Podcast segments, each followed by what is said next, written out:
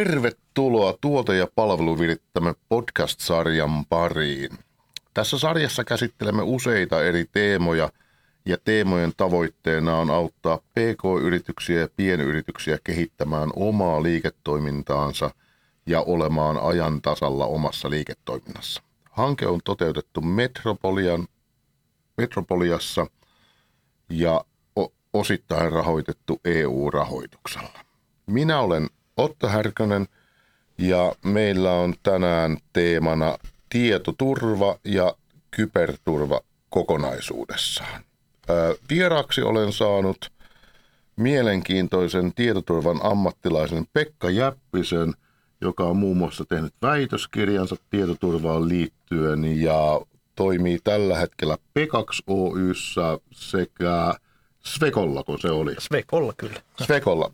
Kerro hiukan itsestäsi mitä teet ja kuinka toimit tietoturvan parissa ja mi, mitä, mitä yrityksesi tekee?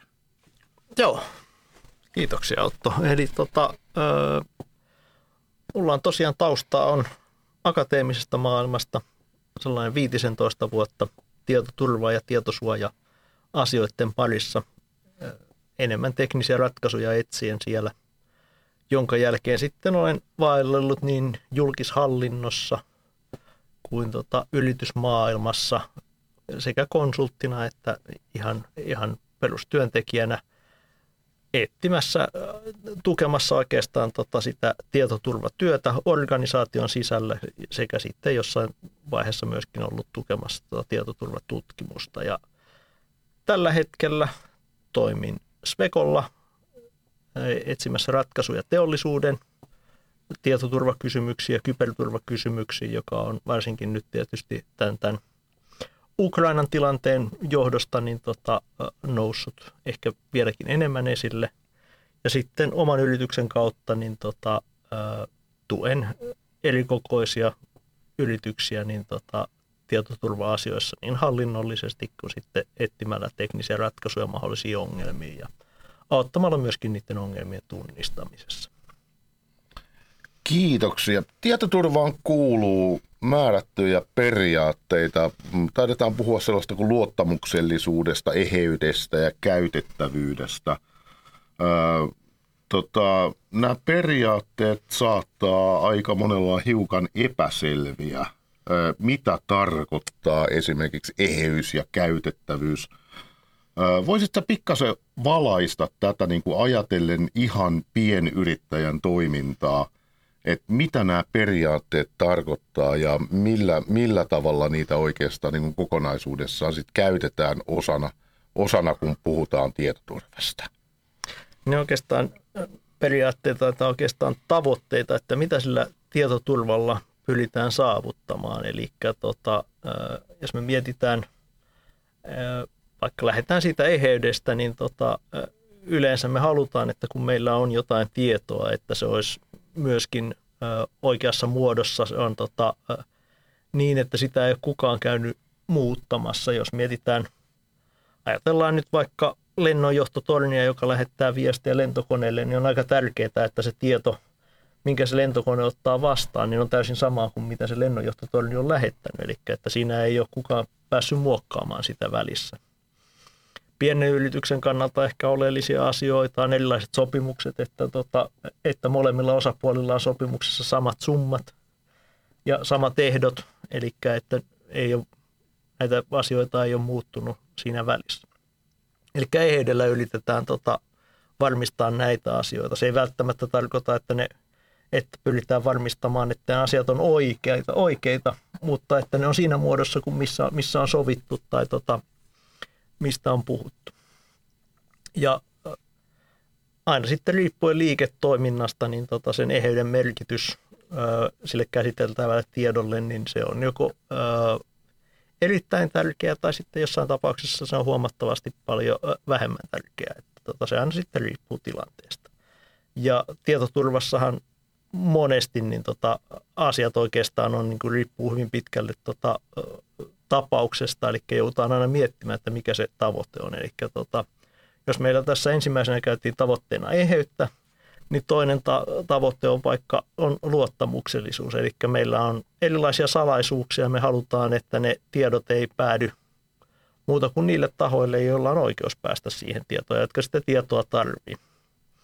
Ja taas tapauksesta riippuen, niin tota, se kuinka paljon meidän kannattaa siihen panostaa, niin tota, jos meillä on joku ö, salainen tutkimustulos, jota me ollaan lähdössä patentoimaan, niin silloin me halutaan pitää se mahdollisimman hyvin tietysti piilossa, ettei kukaan pääse sitä julkistamaan ja tuhoamaan sitä meidän patenttia. Meillä voi olla erilaisia salaisia sopimuksia, mitkä johtuu, että me joudutaan suojaamaan.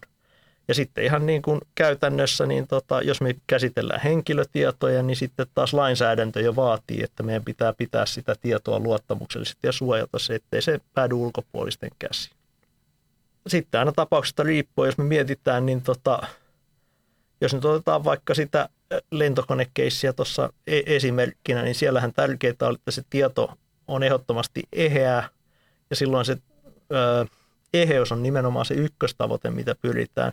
Se, että joku saa kuulla, että mitä se lento, minne se lentokone menee, niin ö, toki sitäkin voidaan käyttää väärin sitä tietoa, mutta sen, ö, se ensisijaisesti niin se ei tota, ole se kaikkein pahin skenaario, vaan nimenomaan se, että joku käy muuttamassa sitä tietoa. Ja sitten jos siirrytään siihen kolmanteen tavoitteeseen, mikä on käytettävyys tai saatavuus. Eli kun meillä on tietoa, niin on aika oleellista, että siihen tietoon myöskin päästään käsiksi. Eli tota, mitä me, mitä me teem, tehdään tota, sellaisella tiedolla – meillä on vaikka asiakastiedot, niin tota, jos ei niihin pääse kukaan käsiksi, niin tota, ei siihen asiakkaansa voi ottaa yhteyttä. Ja tietoturvassa sitten pyritään myöskin takaamaan se, että niihin tietoihin päästään käsiksi. Ja tota, mielellään vielä sitten niin kuin mahdollisimman nopeasti. Että ajatellaan nyt vaikka, että jos tehdään pörssikauppaa ja halutaan tiukasti seurataan pörssikursseja, niin siellä voi jo minuutin viive siihen – pörssikurssimuutoksiin, niin se voi jo aiheuttaa ongelmia. Eli tota, siellä se saatavuus on äärimmäisen tärkeää tai käytettävyys, että sitä tietoa pystytään käyttämään mahdollisimman nopeasti, mahdollisimman tehokkaasti. Se, että, että se, se tietohan on periaatteessa julkista, eli ei sitä tarvi, ei tarvitse käyttää keinoja sen luottamuksellisuuden tota, ää, suojaamiseen. Sen sijaan eheys on taas sitten tässä tapauksessa niin huomattavankin tärkeää, koska tota, jos tehdään väärin kurssien, väärien kurssien mukaan päätöksiä, niin saattaa tulla huonoja päätöksiä. Niinpä, niinpä.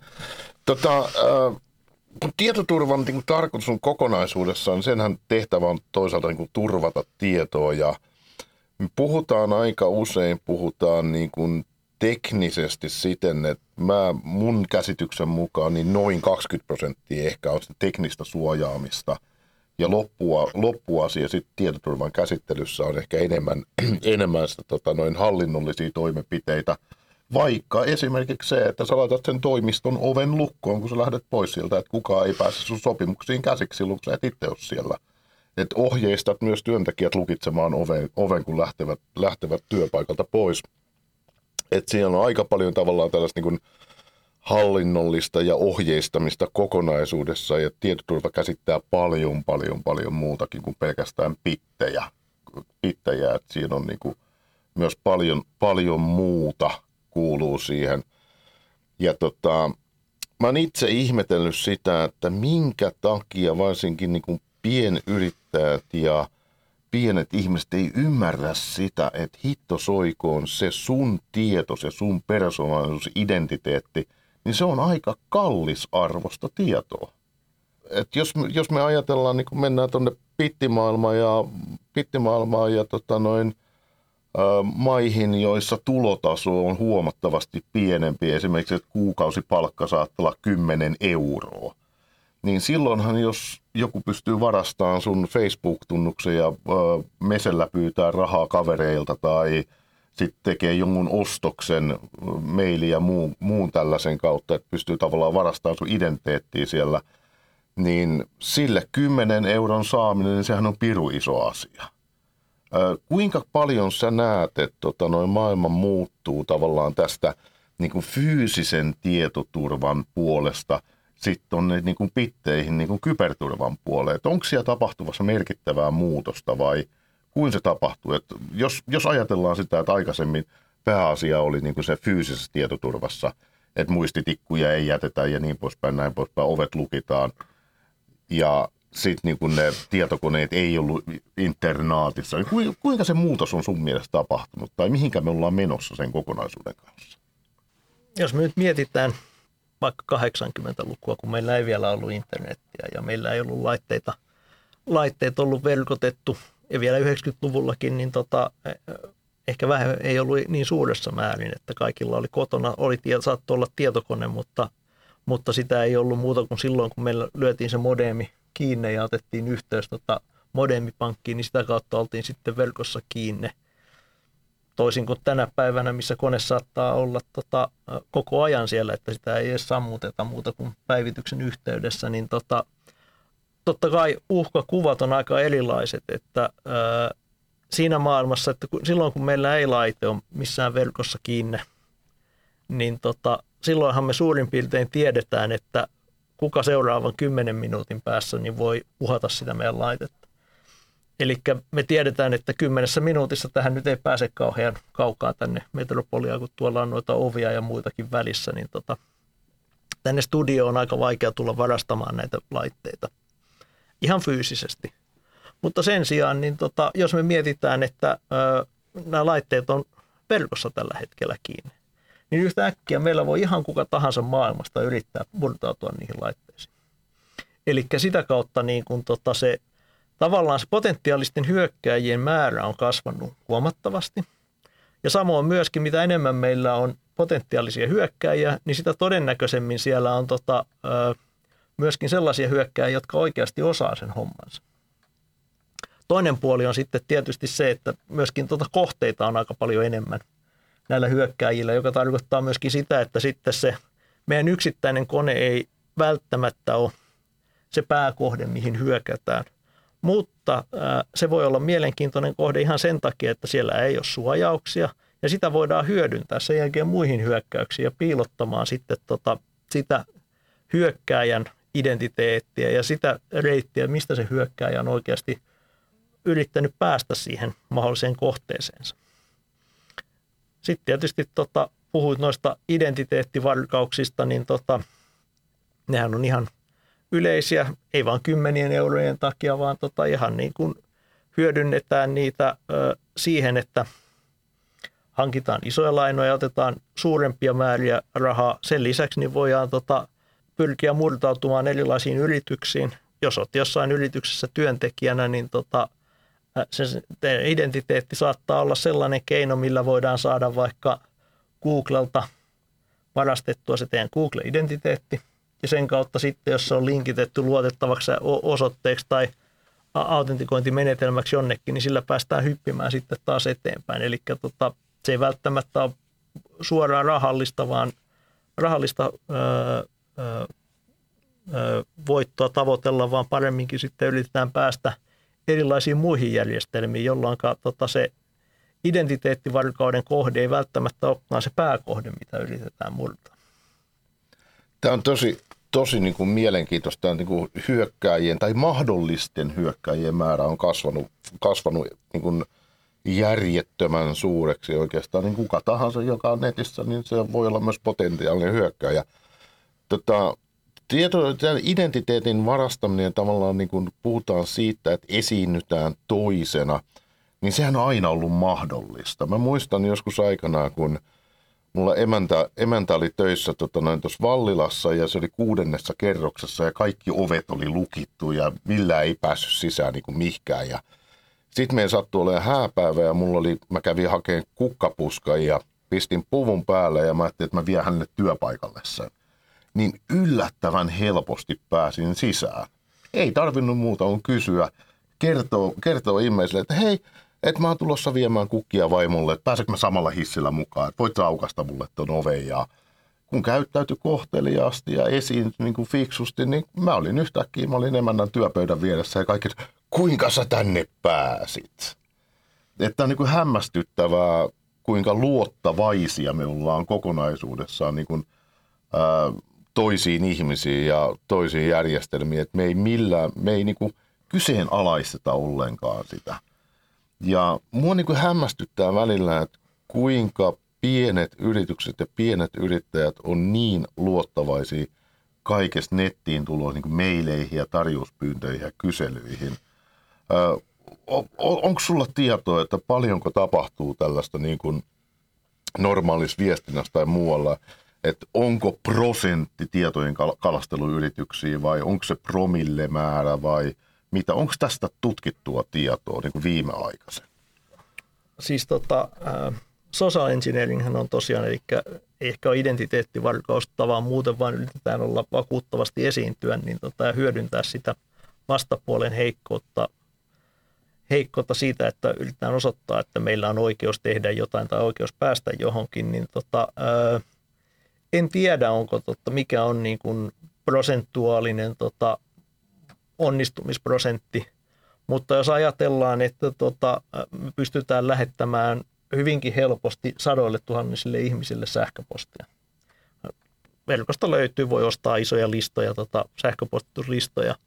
Niin jos ajatellaan, että lähetetään sadalle tuhannelle tai miljoonalle ihmiselle tota, viesti, että jolla yritetään saada he, heidät tota, toimittamaan jotain informaatiota tai jotain rahaa johonkin tarkoituksena. Ajatellaan nyt vaikka tyypillinen nigerialaiskirja, missä tota, sanotaan, että täällä on CCC Sekon veljenpoika ja tota, meillä on täällä näin 60 miljoonaa dollaria rahaa ja pitäisi saada tota, siirrettyä se turvaa ja tota, olette kuulemma luotettava henkilö ja sovitaan, että saatte 10 prosenttia tästä näin. Ja kun sinne ottaa yhteyttä, niin sitten sen jälkeen tulee erilaisia pikkumaksuja, mitkä pitää hoitaa, että saadaan ne rahat pois, että voisitko hoitaa tämän tullimaksun ja pitäisi lahjoa vähän tuota virkailijaa ja niin poispäin. Ja sitä kautta pumpataan sitten sitä rahaa hyväuskoiselta käyttäjältä. Niitä on erilaisia tapauksia. Joku voi olla tota, joku ää, rikas ää, upseeri, joka etsii rakkautta ja sitten ottaa yhteyttä tota, vanhempiin naishenkilöihin yleensä Facebookin kautta. Ja sitten taas tarvitaan rahaa, että pystyy lentämään Suomeen tai jotain muuta vastaavaa. Jotain on hajonnut.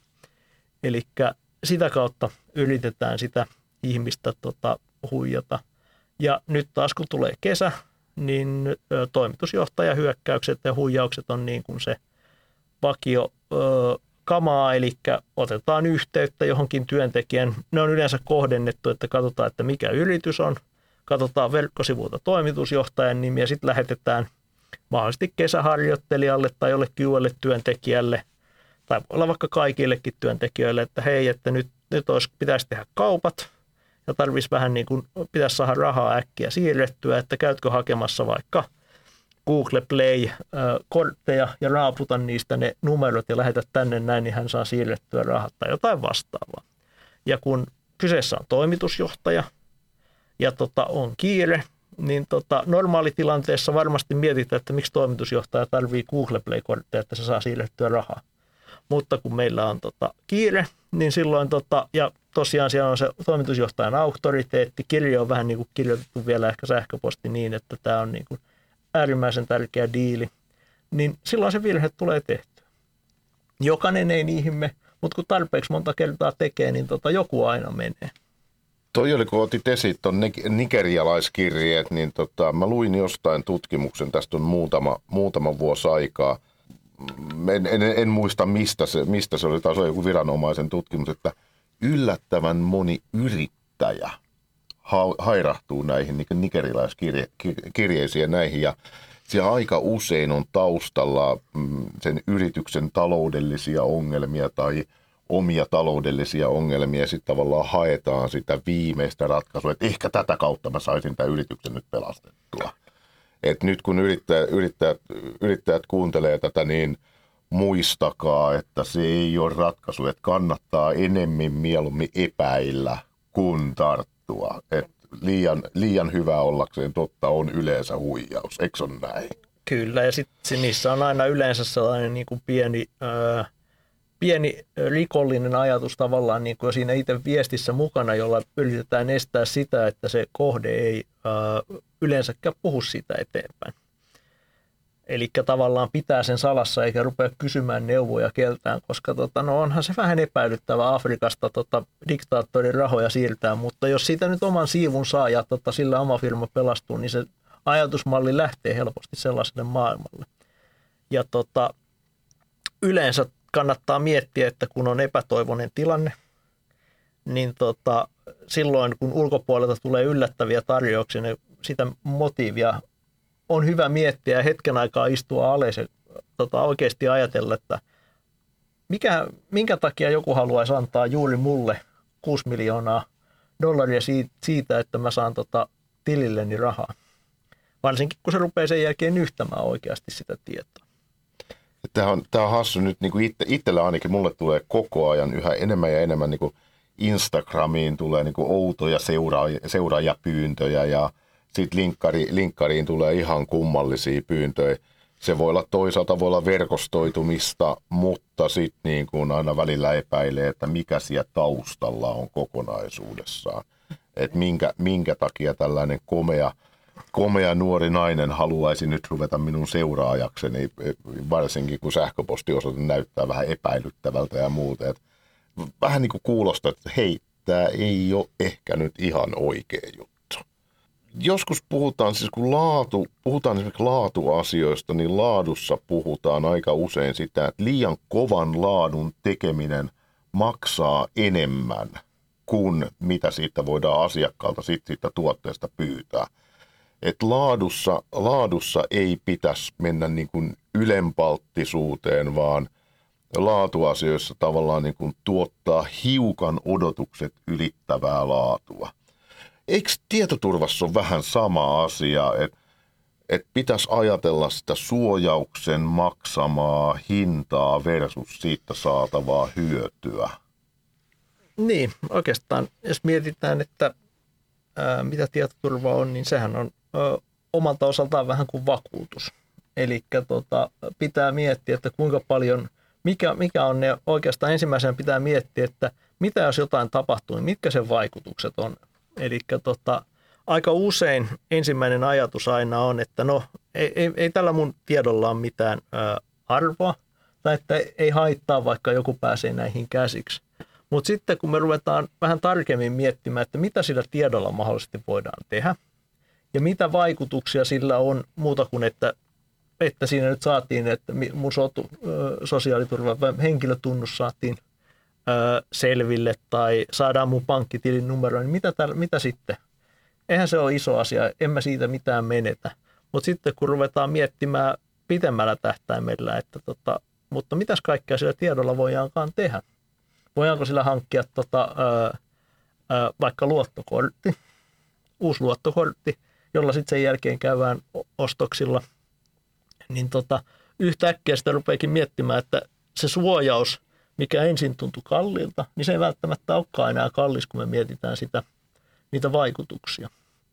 Mutta totta kai ei kannata laittaa 5 euron leipää kassakaappiin, paitsi ehkä sitten tietysti, jos me ollaan jossain Afrikassa, missä ruokaa alueella, jossa on kauhean nälänhätä, niin silloin sen yhtäkkiä sen leivänpalasen hinta saattaakin olla, arvo saattaakin olla huomattavasti paljon suurempi. Eli pitää myöskin aina miettiä, että mikä on se toimintaympäristö, että vesipullo Suomessa on huomattavasti vähemmän arvokas kuin keskellä Saharan aavikkoa kuumassa auringonpaisteessa, eikä ole tietoa, että minne päin ollaan menossa. Niin tota. Just näin, eli ei, ei olla ihan, ihan kauhean yksinkertaisten asioiden äärellä kuitenkaan. Meillähän on hyviä viranomaisia, jotka tarjoaa tietoa tietoa tietoturvasta ja tota, niistä löytyy hyviä, hyviä opetu, opetuksia myös netistä. Esimerkiksi Ylellä on. Mistä sä lähtisit, jos sä oot nyt pienyrittäjä ja sua pohdituttaa, että mikä tämä mun tietoturvan taso on ja millä, millä tavalla mä selvittäisin tästä itselleni perusasiat, niin mitkä on sun mielestä parhaimpia kohteita, mistä voisi lähteä hakemaan lisätietoa? Totta kai soittamalla sulle ja ottamalla sun konsultaatioasiaa, sehän on kaikista paras, kaikista paras keino, mutta eikö viranomaisillakin ole aika paljon paikkoja, jos löytyy niin fiksuja? Siis joo, viranomaisilta löytyy, tuollahan on tota, kyberturvakeskus ilmoittaa ja pitää tota, siellä on sellainen kuin kyberturvasää, jossa kerrotaan, että mitä on niin kuin kyberturvan suhteen ää, tällä hetkellä tapahtumassa. Sitten on tota, löytyy tuolta tuolta hetkinen hetken aikaa pitää miettiä, on tällainen vahtiryhmä, joka tota, tekee valtiohallinnon tietoturvaa, niin heillä löytyy myöskin tota, ihan hyviä yleisiä oppaita, jotka vaikka ne on suunnattu valtionhallinnolle, niin tota, pienyrittäjäkin löytää niistä aika paljon sellaista asiaa. Toki aina sitten ehkä se oleellisin asia on miettiä aina sitten omalta kohdalta sitä asiaa, että kun lukee näitä erilaisia ohjeita, niin tota, mikä tästä on niin kuin validia sen oman toiminnan kannalta. Että perusperiaatteet on kuitenkin oikeastaan niin kuin samanlaisia, että pitäisi vähän niin kuin tietää se, että mikä siinä omassa toiminnassa on arvokasta ja tärkeää, eli mikä on sen oman yritystoiminnan kannalta niin kuin oleellista. Että jos meillä on vaikka tarvii lähettää paljon sähköposteja tota, asiakkaalle, niin silloinhan se meidän sähköpostilista ja se sähköpostien lähettämispalvelu, niin se on aika arvokas palvelu sen meidän toiminnan kannalta. Mutta se ei kuitenkaan kaada, jos se on yhden päivän pois käytöstä, niin se ei vielä haittaa sitä meidän toimintaa. Jos meillä on verkkokauppa, ajatellaan vaikka, että meillä on hyvin sesonkipitoinen verkkokauppa, niin jos me myydään vaikka joulukuusen koristeita, niin tota, on aika oleellista, että joulun aikana ainakin se verkkokauppa olisi päällä niin kuin 247, koska pienetkin viiveet, niin tai palvelun alhaalla olot, niin ne saattaa niin kuin aiheuttaa isojakin tappioita. Eli vähän niin kuin miettiä, sitten oikeasti tärkeintä on miettiä sitä omaa toimintaa ja mikä on sitten tota siellä sitä turvattavaa ja sitten katsoa, verkosta löytyy paljon sitten erilaista apua, kun tietää, että mitä haluaa suojata ja millä tavalla. Teknisiä ratkaisuja on, mutta aika ja yleensä tota, palveluntarjoajat, jotka yleensä ulkoa ostetaan, niin heillä on sitten myöskin tarjolla erilaisia suojausratkaisuja. Tähän kohtaan täytyy antaa nyt jokaiselle kuulijalle ja jokaiselle yrittäjälle tehtävä. Me yleensä ollaan näissä podcasteissa annettu joku tehtävä, niin nyt, nyt viimeistään sitten niin kuin pitää ruveta hahmottaa sitä omaa tietoturvaympäristöäsi. Eli tee ees, käytä, käytä edes puoli tuntia siihen, että piirrät, että missä meet ja mietit, mikä on sulle tärkeää ja minkä asian sä haluat suojata kokonaisuudessaan omassa liiketoiminnassa – tai sitten vaikka ihan omassa yksityiselämässäkin. Et, ä, aika monella pienyrittäjällä niin se oma identiteetti on, väh, on suunnilleen sama kuin on se yrityksen identiteetti. Kiitoksia Pekka tästä. Tästä paljon. Tämä puoli tuntia menee taas niin kuin todella, todella nopeasti. Mä toivoisin, että sä kertoisit vielä pienen mainoksen itsestäsi ja edustamasta yrityksestä, että – mistä sut saa kiinni, jos joku on kiinnostunut lisää vaikka puhu, puhumaan, pyytämään puhujakeikkaa tietoturvasta tai tekemään tietoturvakonsultointia, kartotusta tai muuta, niin pieni mainos varmaan olisi paikallaan, koska tietoturva-ammattalaisia on aika harvassa ja ne on aika kiireisiä, niin jo, jo voisi olla hyvä, että jostain edes jonkun ihmeisen saisi kiinni. Joo, kiitoksia vaan tästäkin mahdollisuudesta. Eli tota, helpoiten saa yhteyttä, kun laittaa sähköpostia pekka.jappinen at pegax.com ja verkkosivut www.pegax.com kertoo jotain, mitä nyt pienyrittäjällä on ollut aikaa tehdä verkkosivuja, niin tota sieltä löytyy yhteystiedot. Varmasti niin kuin eniten ehkä apua, mitä pystyn tarjoamaan, niin just löytämään sen, ne asiat, mihin kannattaa keskittyä siinä tietoturvassa, eli auttaa siinä tota, fokusoinnissa. Sen lisäksi, jos tarvii koulutuksia, niin tota, hyvin paljon erilaisia koulutuksia on tullut tehtyä hyvin monenlaiselle yleisölle. Tavoitteena yleensä se, että tota, niistä jää myöskin muutama mietelause aina mieleen, niin että tota, pystyy sitten hyödyntämään sitä siinä normaalissa elämässä. Kiitoksia, ja eikö se P2 ollut X? Viimeinen X. on X, eli ei KS, vaan X, p2.com. Niin, ja g Ja g Eli ei kauhean helposti, mutta ehkä, ehkä tämä tuli nyt kaikille selväksi. Hei, kiitoksia kauheasti. Kuuntelit siis tuota ja palveluvirittämän podcast-sarjaa ja tämän, tämän päivän teemana oli – tietoturva ja tehtäväksi sulle tuli hahmottaa omaa tietoturvaympäristöä tämän johdannon perusteella. Kiitoksia Pekka ja kiitoksia myös kuulijoille. Mun nimi oli Otto Härkönen ja vieraana oli Pekka Jäppinen. Kiitos, yes. moi moi!